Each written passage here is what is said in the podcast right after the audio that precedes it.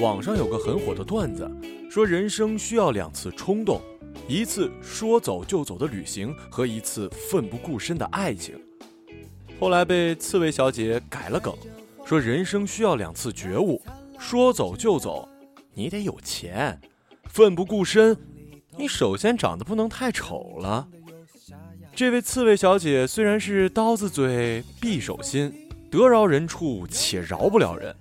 但老天还是非常公平的，除了让她这辈子成了北京土豪地产商的女儿，还给了她偶像派姣好的外貌。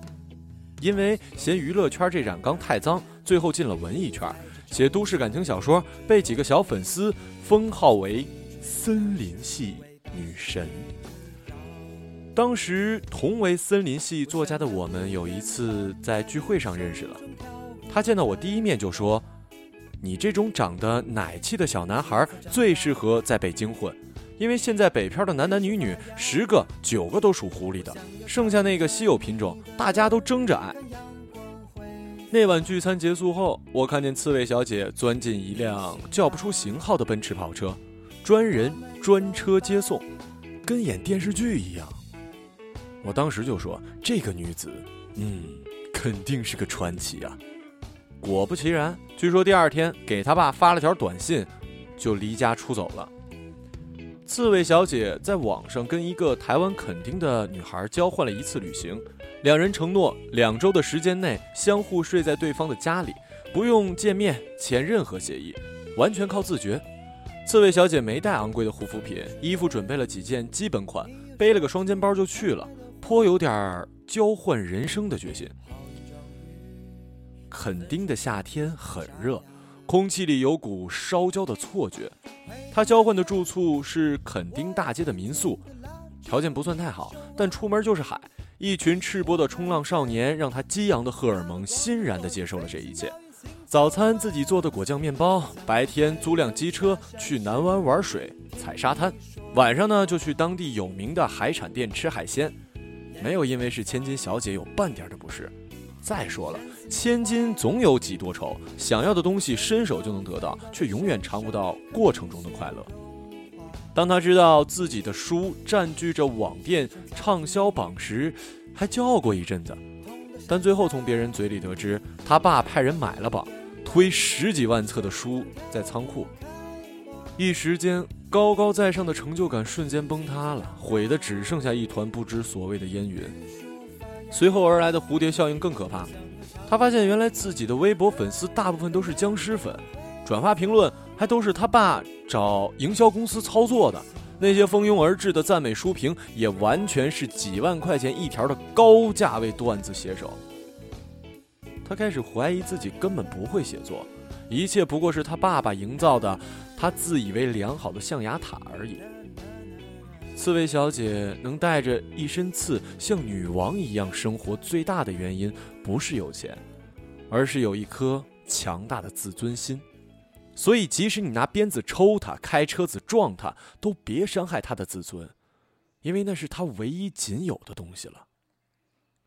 在民宿住的第三天，上天给她开了个小玩笑。当天的情景是这样的：刺猬小姐在卫生间洗澡。把洗面奶忘在洗手台上，于是，一身湿哒哒的去拿。就在此刻，一个裸男也正好扭开卫生间的门。一般这种情况，女生是该尖叫的，但刺猬小姐没有，因为那个裸男叫的太放浪形骸了，以至于把刺猬小姐吓得左脚一滑，直接呈人字形跪倒在地。她捂着膝盖，冷静的拿浴巾裹住身子，然后默默的说。别叫了，我都看见你的扁桃体了。当时那个男的脸都绿了，因为介意他首先看到的不是他的身体或者下体。这个奇葩男说是这家民宿女生的弟弟，国立台北大学研究生。放假前知道姐去了北京，于是打算暂住他家，没想到撞见了更为奇葩的不速之客。刺猬小姐以膝盖受伤为由，偏不放奇葩男走，于是两人同住一屋檐下，莫名其妙的成了相互相看相厌的室友。刺猬小姐把他视为菲佣，早中晚三餐全包，闲下来的时间陪他聊天，冲浪的时候必须带上他，目的是为了看肉体。奇葩男一旦殊死反抗。刺猬小姐就不动声色地一条一条撕开膝盖上绑纱布的胶带，以作威胁。最后也只能臣服于他的淫威之下了。刺猬小姐在北京有个男朋友，门当户对，高官的儿子，身高一米八，长得像李敏镐。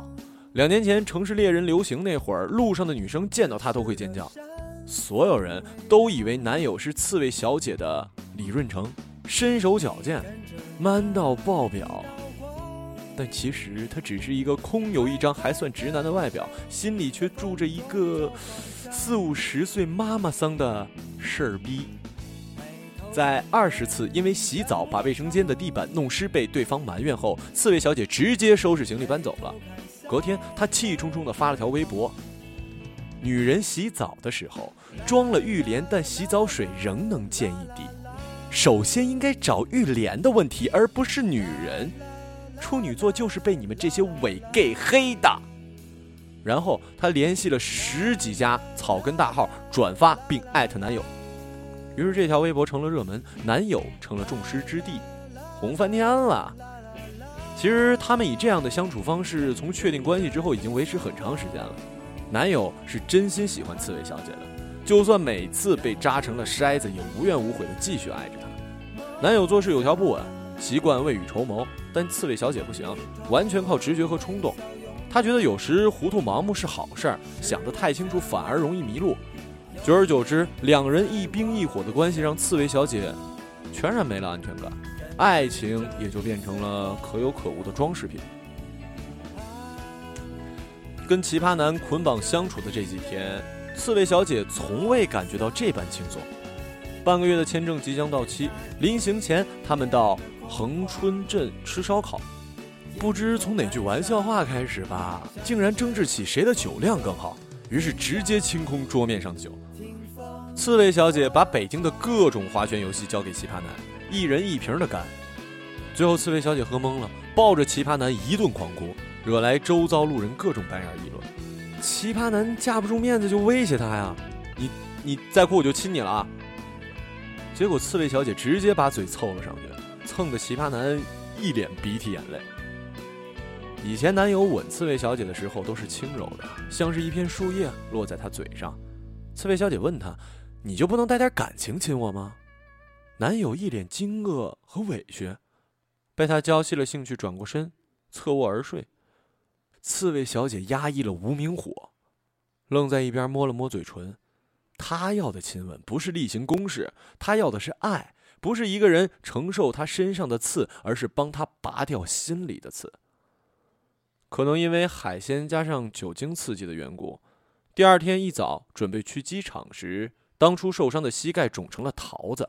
奇葩男不在屋里，刺猬小姐骂了声娘，便跛着脚匆忙收拾行李，拎着行李箱到门口，见上面贴着一张字条，没错，呃，奇葩男留的。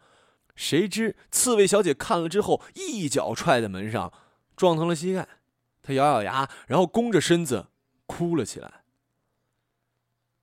那天，她还是去办了登记手续。刺猬小姐的故事，朋友就给我讲到这里。嗯，我只见过刺猬小姐一次，后来她再也没有出现在我们作家聚会里。